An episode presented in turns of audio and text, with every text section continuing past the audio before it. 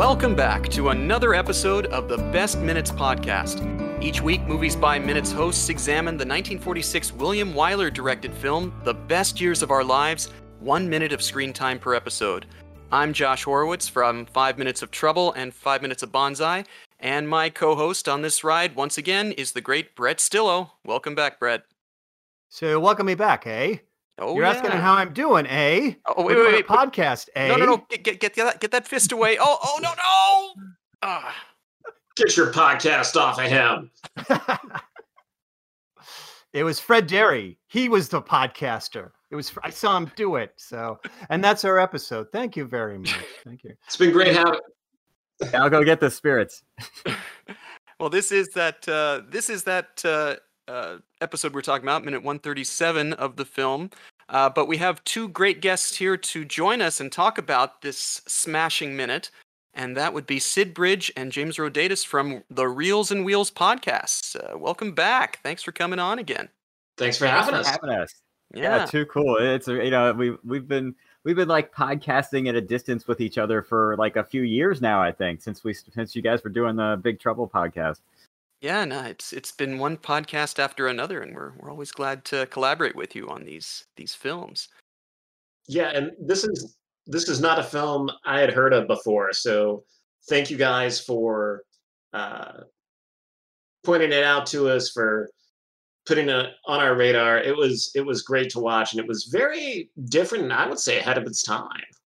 Yeah, Jim O'Kane was the one who first, uh, you know, came up with this concept of going over uh, the best years of our lives. I too hadn't seen this film before, and I'm very glad that I was opened up to it. It's uh, it's quite a film. I think it's poignant for our times right now, and uh, yeah, glad you could see it too. Yeah. Um. It was. Uh. Yeah. it's, it's an interesting movie that I didn't think is the kind of thing that would actually ever get made in uh you know in that era. So uh, it's just it's just bizarre to see something that uh, that's that honest. Right? Right? Yeah.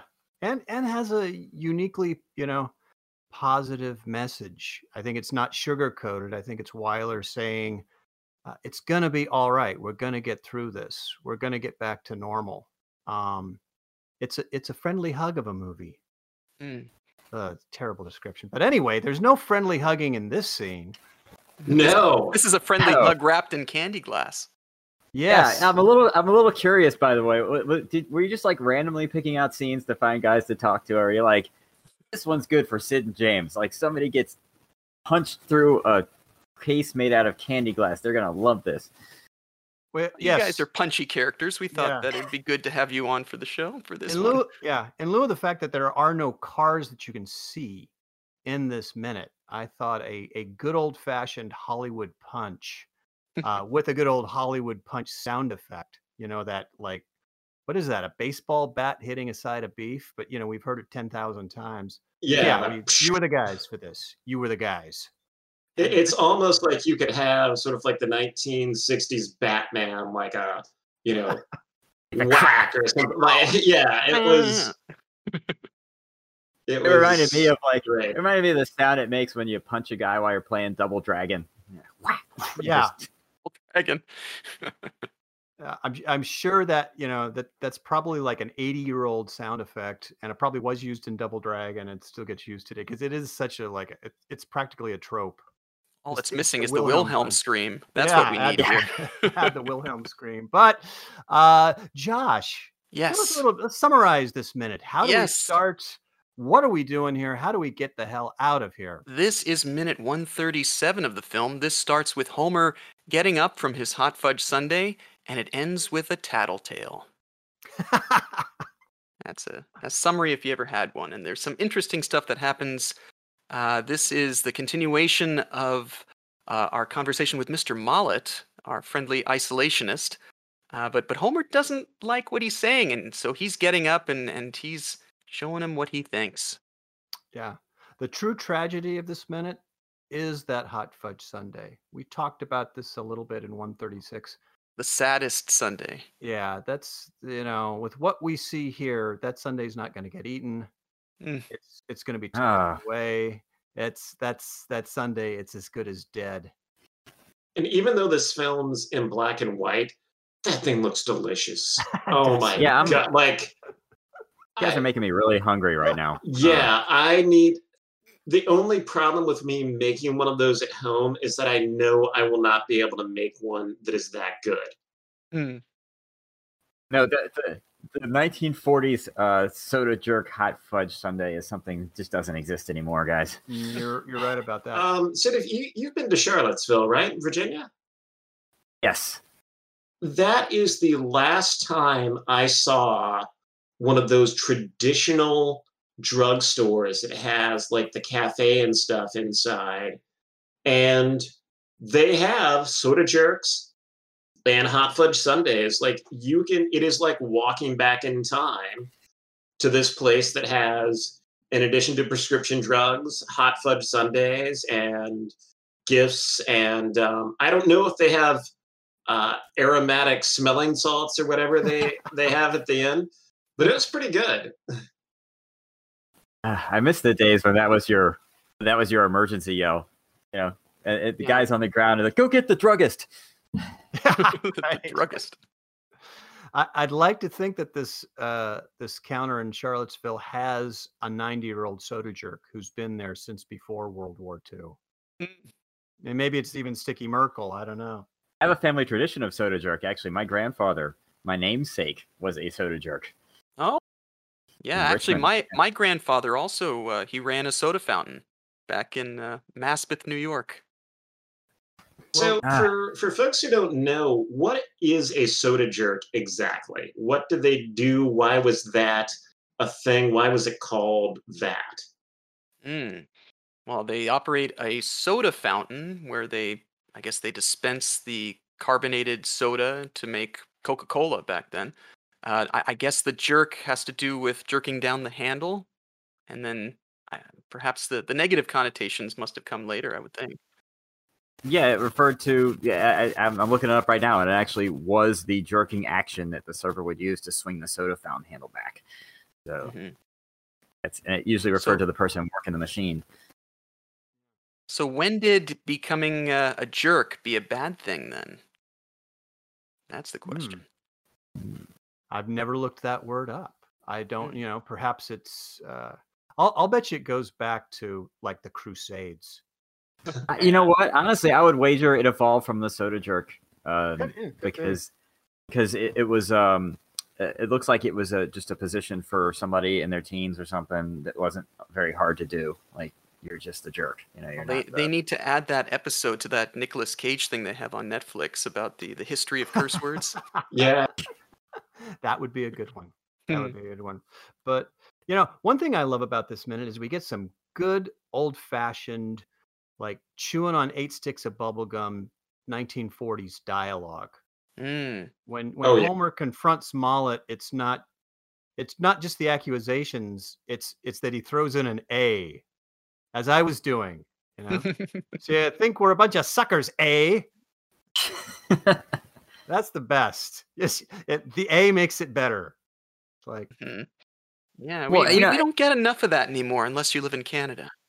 and I get you know the, there's there's got to be some level of genuineness going on there uh, because I'm sure you've discussed this in other minutes, but um, Harold Russell wasn't really an actor, uh, so uh, I think he was just Harold Russelling him. yeah, Mm. this is, this is an angry Harold, and that's what you get. But there's just it's it's just those. Uh, I mean, this minute is peppered with you know like why you why yada, and it's you know it's this could also be from a Three Stooges movie, but it's not. Well, I think the thing that sort of adds the extra emotion is the fact that he's got the hooks and he's Yeah. he's touching him Mhm. with those hooks. I mean that that kind of you know drives home the fact of, of what he sacrificed. And if anything his- makes his- anybody feel uncomfortable, it's those. His hook taunt game is uh, is pretty high level too because I believe I mean it's hard to watch it in the black and white on that screen, everything caught everything, but he like didn't just hassle him with the hooks. I think he hooked one of his buttons and flung it off. Yeah, there's the. He, Oh no, it was uh, it wasn't a button. It was an American flag pin from the, right. from the look of it. Yes. Yeah, you you don't deserve to wear that pin. You know, this is uh so yeah, it's it's a total uh dynamite moment. And You know, uh, you know, and and he's talking about how you know 400 of his shipmates went down with the ship. You know, were they suckers? I I think he must be talking about maybe the uh, the Oklahoma that went down during Pearl Harbor.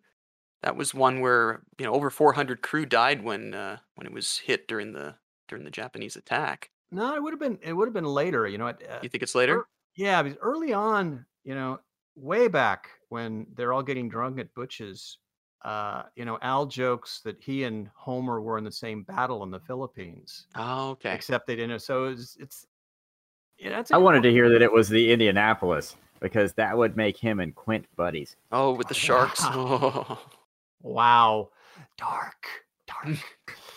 but but interesting yeah um i think he mentions uh these he was a machinist in the hangar of a flat top Hmm. and you know it actually i'm trying to remember if if the navy lost any carriers that late in the war maybe it was the franklin or the princeton Hmm. if we want to look it up but i, I forget. I know I have a great uncle who actually got, he was a dive bomber pilot and Oh.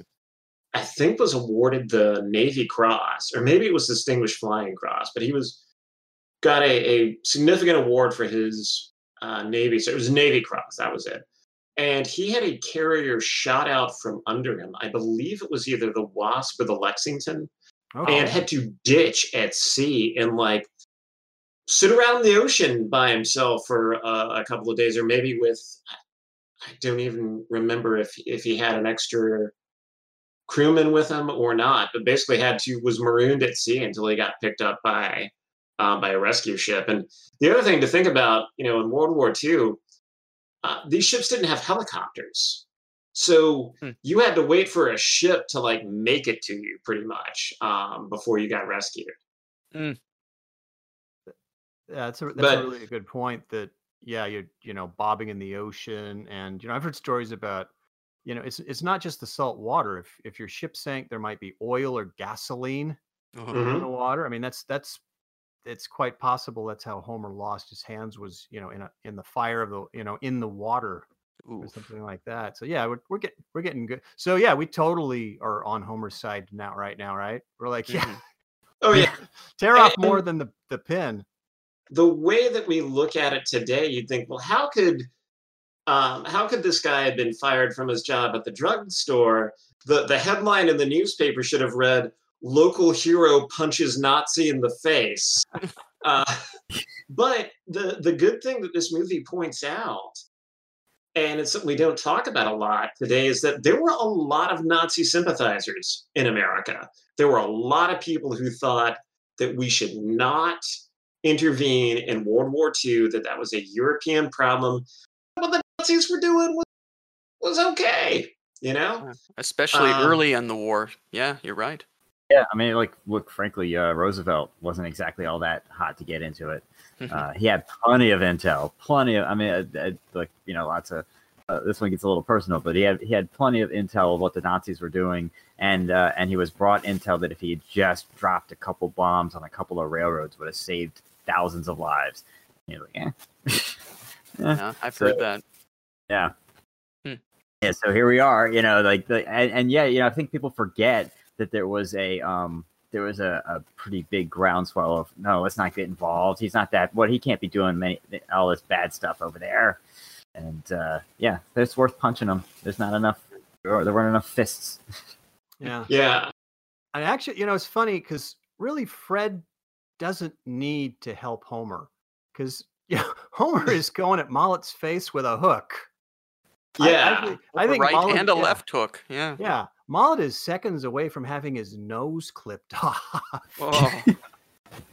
yeah, I mean, imagine if he had tried to, you know, punch him with the hooks. I mean, God, he hits a soft pot part in the neck or something. Oh, yeah, yeah, yeah. He he Well, becomes a okay. Marvel villain. Well, well, yeah, you know, give me the full on with the character. Would he have punched them if he had had a, if he had hands? If he had hands, would he have would he have actually made the punch? Well, he, 'Cause he there was- says that. Yeah, he says if, Well, if I no, he- only had my hands, he says at one That's, point. that's why I'm asking. He, the, he, he, he, the excuse pops up immediately. If I only had my hands, I'd punch you. Kick Hmm. him. Yeah, just do a little Ah. MMA here. He doesn't have to do straight boxing. oh, it's funny though that you get it's 1946. That's that's not a manly way to fight. Hmm. You know, Ah, that's uh, no, I want to know. There's no. I was watching a, a few months ago. I was watching an old Republic serial, where it's uh, fight scenes and then 30 seconds of dialogue and more fight scenes. And you know, there's the hero with the uh, stuntman. You know, classic Hollywood haymakers, and and his girlfriend is helping out by by kicking bad guys because you know ladies don't punch, they kick. So. Hmm. Uh, and you don't see you, don't- you know you don't see any of these guys throwing a kick either. So yeah, we're we're uh, unfortunately we're a few years away from Bruce Lee.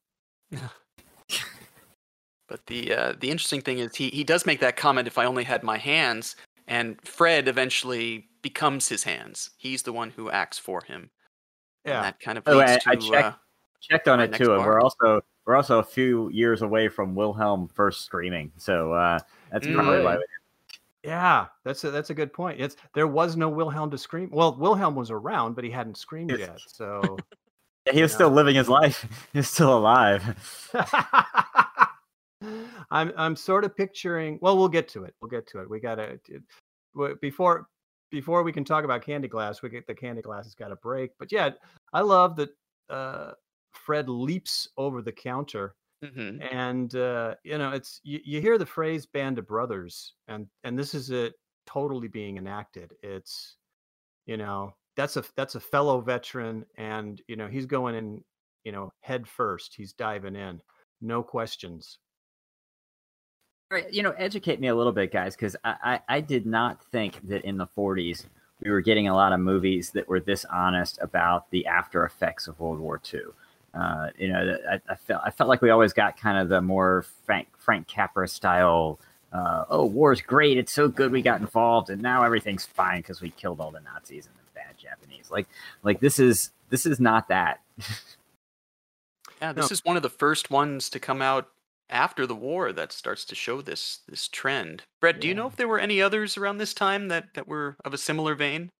yeah there i mean uh pete mummer alluded to this uh during the indiana jones minute when they did their minutes but the you know there were a lot of this is where film noir starts and a lot of the themes of the film noir of the 1946 47 48 era is the returning veteran and how he's a little lost and he doesn't know what to do. If you guys have ever seen um wait a minute i forgot the title key largo with uh with bogart Oh and yeah, Edward G. Robinson. You know that. I mean, there's some interesting parallels there because Bogart's a veteran. You know, he's there to tell, uh, to talk to Lauren Bacall, the widow of his best friend. He's, you know, he's sort of, you know, Edward G. Robinson is, you know, a symbolic menace, and you know, Bogart sort of doesn't want to get involved. He's like, I've, I've, I've fought. This is what happened. I'm, I'm done with this, and he, he has to kind of be goaded a little bit into uh into fighting the evil that is Edward G. Robinson. So Did we talk about Key Largo back in uh, the the Big Trouble in Little China days, Brett? I seem to um, recall like our first episode we may have mentioned that. No, we've talked about uh we talked about Rio Bravo, Oh, Renault Rio Bravo. Okay. which is next they to sound Key similar. Lar- Key Largo, Rio Bravo. was Rio Bravo a John Wayne movie? Rio Bravo was John Wayne and and Howard Hawks. And so there is uh, a John Wayne movie along the lines of this. It was made in the 1960s, but you know, like Sid was saying, a lot of World War II movies, even you know, going back to Saving Private Ryan. Although Saving Private Ryan does show you sort of the gritty and nasty um, realities of war. There was a John Wayne movie called In Harm's Way. If you haven't seen it, Oh, yeah. it's definitely worth worth watching. And it's not the sort of war is great. Um, we're all the good guys. Everything's gonna be fine. Um, it. I don't want to give too much away, but it's not the hero triumphs and saves the day story all the way. There's a lot of death, a lot of loss, Mhm. and it's very different from sort of the the typical John Wayne uh, World War II films of the time. Hmm. But I mean, this is the first movie I can think of where, e- even though they didn't have a name for it back then, post traumatic stress syndrome was actually depicted in film. I mean, um, we they don't really go into it exactly what he's seen, and I, I really kind of like the way that they um, show and, and not tell. Um, yeah, all the things that Al's seen, he comes back to this wonderful life of luxury. He's much more well situated uh, than the other two main characters, but he can't stop drinking, and it's Right. you know heavily implied, of course, that that's because of all the things he had to see, all the things he had to do. Mhm. And this is the first movie that I can think of that depicted this sort of thing. And you know, for something made in the 1940s, just after the war, that's pretty groundbreaking. You know, Yeah, it is. It is. I think uh, if you take this script to uh, you know another studio, another director, you know, yeah, I think you get rewrites. I think you get a you know a much more you know hunky dory. You know, the the problems aren't as complex. The the anguish isn't there. This is it's it's a very real movie. Except for maybe the punch. Mhm. yeah. Oh, wait, wait. I want to talk about uh, that shot just a little bit before we talk about Oh, uh, the candy glass.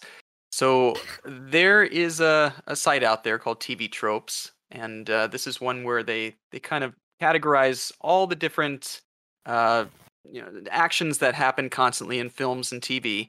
Uh, this one in particular could probably be called dramatic shattering and punched across a, punched across the room. Punched across the room. Yes. Yes. So perfect. And uh, I, I looked up a, another site. There's a a glass seller in the UK. I think they're called Cantifix, and uh, they they talk about a couple of scenes in movies where we get a lot of glass shattering. Uh, there were two that they reference. One was Blade Runner from 1982, uh, the part where Decker shoots the replicant and then uh, she falls through the glass. Oh, that is a Mm. good one. And then the uh, the scene in Ghost in the 1980s with Patrick Swayze, where the bad guy falls through the glass. But I, there must be dozens of others. Uh, Oh God, yeah. I mean, we're yeah, we're talking about uh really two classic overused tropes. You know, they're mhm. they're done to death, but we love them, and that's yeah, the uh the totally over exaggerated wind up haymaker punch. That, yeah, the guy, and you know, it sends you sailing. You know, it's total Popeye style, and then yeah, crashing into glass and just just kind of being dazed, and you know, not not a not a drop of blood, not a shred, and Mhm. it's it's it's right up there with being hit over the head by a bottle, hitting the Mm. ground, and then like two minutes later, you get up and you're rubbing your neck. Like, oh boy, what hit me? Uh, we've I'm sure we've all had serious blows to the noggins, and uh, I've I've never gone unconscious. Uh, I don't I don't think I would be coming back after say two or three minutes. well, even Big Trouble in Little China has that too, the where Jack gets hit on the head. Oh yeah, yeah, and it's, yeah, you just it's it's just a concussion. You shake it off. You oh, know? Absolutely. Yeah, Well, you know how you shake it off. The Ha. aromatic smelling salts. That's how. oh, You get the Those are- druggist. Yeah, Yeah. you get the dr- you get the dragons. So those are those large cans that are in the foreground uh, by the cash register. I thought those were coffee cans. Is that what you're referring to? I'll be smelling it's ju- salt. Yeah, you, you hear it at the end of this, at the end of our Oh, minute. Get yeah, the go get aromatic smelling salts. I, I, do you smelling salts or smelling bitters? I don't know. Or spirits or something.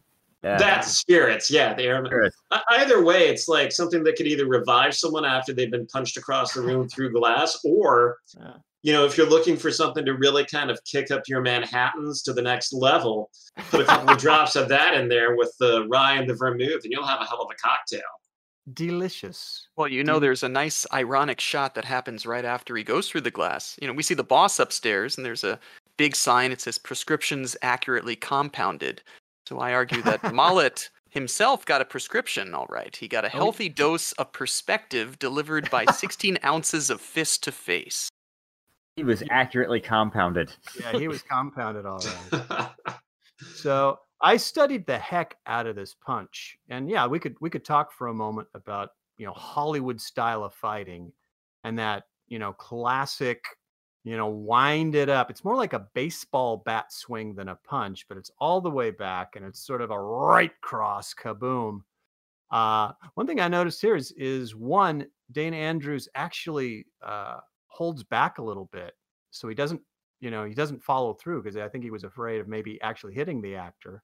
Hmm. Um, and then if if you watch it enough times, you notice they do speed it up, maybe 12 frames or something like that. So the it's a big wind up, and then just before he connects, it looks like the the film actually is sped up a little bit just to just to get the impact there. But Hmm. uh, I appreciate that kind of thing. As as as as someone with a with an eye for this, I, I can tell you, uh, as a professional wrestling fan, I Mm. have seen matches where you know they clearly they they wind the punch back and then they follow through and then they glance or they you know they deliberately kind of pull it a little bit just to to make sure it doesn't hurt the guy. And then I've seen a match that uh, Mick Foley specifically asked the person he was wrestling to actually punch him in the face uh, for Wow. realism and it's way less dramatic. Like you Yeah. could see he was really getting hurt, but the the wind up wasn't that far, and the punch was really compact, and it stopped at his face, and it was real. Um, I remember when watching wrestling, anytime they would do a punch, they would always stomp on the floor or on the mat as they did it for added effect. oh heck yeah! As a matter of fact, if you really want to be a connoisseur of this, watch them when they kick somebody. Watch their right hand; they'll slap their own butt when they do the kick, uh, and the Hmm. sound of the slap on their tights makes a loud snap, Hmm. and it, you think that the kick is snapping the guy's face, and it's just it's just his butt getting slapped. Well, that Oh is my. one of the things with uh, with modern MMA. You know, especially when like Ultimate Fighting first started coming around. Part of the problem was it was hard to sell on TV, not because of the violence, because when someone's actually just getting, you know, hit in the face multiple times for real, it doesn't look that dramatic. What looks dramatic is when you know you see sort of a flurry of, of blows to someone's head and you can't really tell what's going on. And then they call the fight, and then you see that like blood's oozing out of this guy's face because he's just gotten wailed on. But it, you know, no one's flying through glass. Is the point I'm trying to make. You know, yeah, that's a good point, James, because uh, you know I think we can apply what you guys are saying about wrestling to like go back to silent films. If you ever see a fight scene in a silent film, it Mm. it tends oh to be more of yeah like uh just two guys it's it's like kind of wild side punches and a lot of grappling and wrestling and and pushing around it's it's it's probably far more realistic it's like okay yeah that's a street fight but on camera yeah it looks like two guys playing around That's what we haven't. That's what we haven't done on Reels and Wheels yet, James. We haven't had a silent movie. Oh, the great Oh, train gosh. robbery. yeah something something with buster keaton and cars for sure Yeah, we need some cars. Uh, yeah. that would be fun So even though it's not in our minute, can we spend a minute talking about some of the cars in this film? Yes, Well- yes, please. absolutely All right. So historically, and Sid, correct me if I'm wrong, but um, uh, essentially, once we got into World War II, new car production stopped, and all the factories uh, in Detroit and Ohio and around the country were making tanks and bombers, and you know that was one of the main reasons why we won, in addition to the you know thousands of Russians uh, uh, pouring in from Siberia um, to kill Nazis who by that time had frozen to death because Hitler said, "Ah, you'll be there by the summertime. Don't worry about packing your winter gear." Um, aside from that, the other reason we won was because in America we could just make a whole bunch of stuff and ship it over the uh, one of the sort of jokes about why we won World War II was after a, a major battle, a captured German tank commander said to the American tank commander, "You know, uh, we killed ten of your tanks for every one of ours that you destroyed." And the American tank commander says, "Well, okay then. Why did we win?" The German tank commander says, "Simple. You had eleven. and uh, you know Yep. that's because we weren't making cars anymore. So when you see this montage of the guys getting back uh, to town, oh, and we've got to talk about this town too, because what the hell is going on here? Um, you see people getting back to their cars. You see a Ford Model A that, you know, is it's a pre-war car that they're souping up to make into a hot rod because hey, we can do that now. But again, the only thing you can do that with at that point is a car from the 1920s because they weren't making any uh, by the time the 1940s came around. Hmm. Um, and so you see a lot of interesting pre-war cars because the post-war cars haven't really hit the streets yet. Yeah, yeah. Actually, uh, World War II kind of gave birth to the hot rod movement um, because people had taken like the Model Ts and the Model As and they just discarded them. You know, it wasn't like you could go trade that kind of thing in. Cars changed. Like you couldn't if you if you couldn't you guys, unless you've actually driven a Model T before, you couldn't just step into the seat of a Model T and start driving it. So, um, so the fact that these cars were just kind of discarded and these teenagers were coming up and these kids and, and then also people were getting trained as mechanics in the war and coming back uh, they had stuff to tinker with and they knew they could just take these things strip them down and build something out of them everybody else had to make do with the with the mid 30s early 40s cars that were just available to them at that point. So yeah, I mean, it was like, I mean, we're kind of seeing a little bit of it today where the used car market went a little berserk because uh, we couldn't keep production up because of coronavirus. So, um, so the you know all the cars that that were being made were, were being snapped up. I mean, it, it, it's one thing the mu- I don't know if the movie did it intentionally, but they beautifully get the years of the cars. You don't see anything you know post war at all. Um, and he said, uh, "Do you yeah. do you happen to know? Uh, you'd probably be the one to know this. Where does the term hot rod come from, anyway?" Oh wow, that's a good question. One of those things you just never think about. Yeah. we'll Those have, to, I- have to look that one up. Yeah, I I am. can- Uh, Yeah, the the newest car I'm looking on the Internet Movie Car Database is the 41 Plymouth Super Deluxe that I believe is owned by Al's family. And so even though this car would have been uh, you know five years old in 1946, and the other thing to keep in mind is in the 1940s, 1950s, if you kept a car more than five years, that was a labor of love. I mean, things were made more simply back then, but you know these things were pretty much made by hand compared to the automated manufacturing of today. So if you wanted to keep one running, you needed to know what you were doing or pay someone handsomely who knew what they were doing. And uh, this Plymouth Special Deluxe, um, you know, they definitely Al's family probably committed to keeping that sucker going um, while he was away. And it's also interesting though that a five-year-old car was a sign of wealth uh, in yeah, I'm, I was 1946. gonna, I'm gonna. Yeah, I'm gonna say, James, that that car was like what everybody wanted at that point, and you know that that was the equivalent of having a new car. Uh, um, you know, interesting enough, by the way, Hot Rod doesn't have a clear origin. Um, the uh, there's there's a couple theories on it. One is that the hot part is just a word for making a car faster, like hotting it up. The other is that it, that some of these cars were or parts were stolen, so uh, they were hot because they were stolen. And then the rod part is either rod means it's a roadster, you know, like a convertible, uh, like a small convertible, or the rod actually refers to the camshaft or, and the connecting rods. Um, And that, uh, also, really interestingly, though, is that earlier, before hot rod was a thing, a car that was modified for performance was called a gow job, G O W job, J O B, and it Gal could be that the that the term just was a misheard version of gow job. It just became hot rod. People were, yeah, no clear one on that though. Interesting, though. it, it was just a catchy phrase. I, I, I kind of, I'm kind of with you on that. It's, it sounds a lot cooler than jalopy. Yeah. Although I just have a certain endearment for the word jalopy. But uh, would you rather drive a jalopy or a hot rod? Hmm. Mm.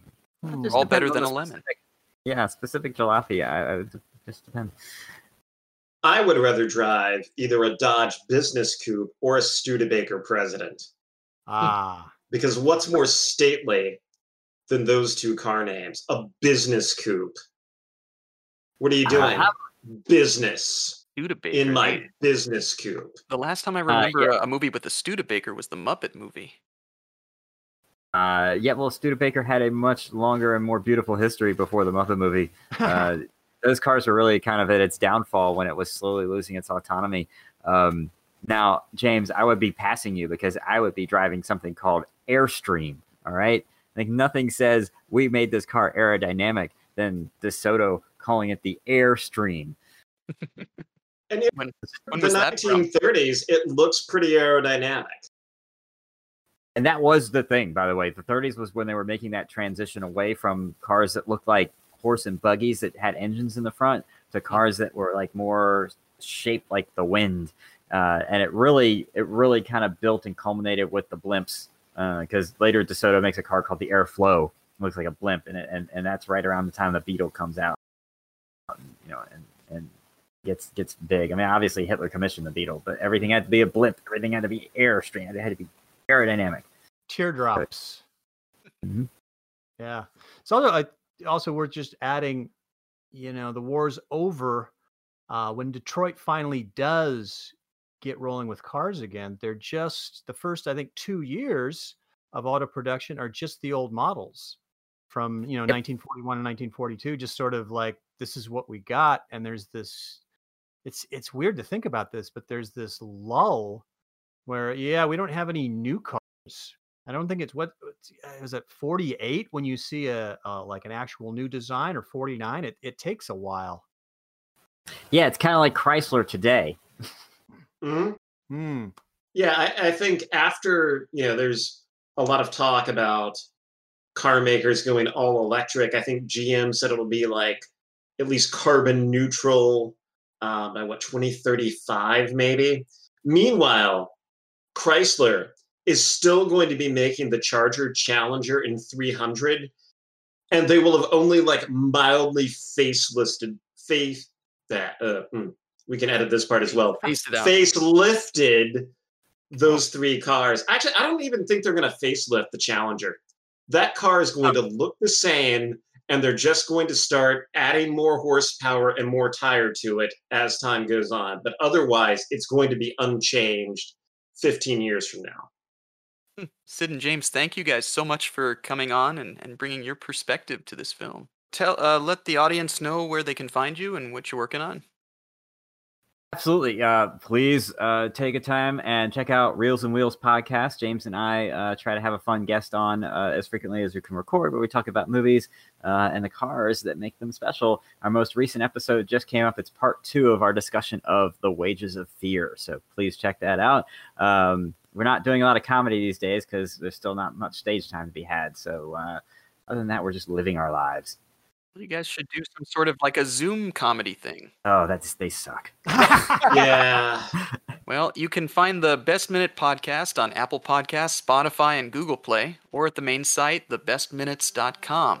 Social media is available at Butch's Place, the Best Years of Our Lives Listeners Cafe on Facebook, and on Twitter at the Best Minutes, just the Best Minutes. So that's it. Uh, Sid and James, thanks again. Brett, always a pleasure. Ditto. Ditto. Thanks again. Uh, and we'll see you tomorrow, eh? Yes, on the Best Minute.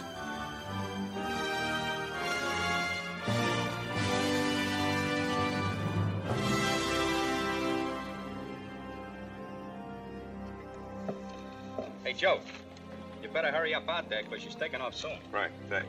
Come on, Taylor.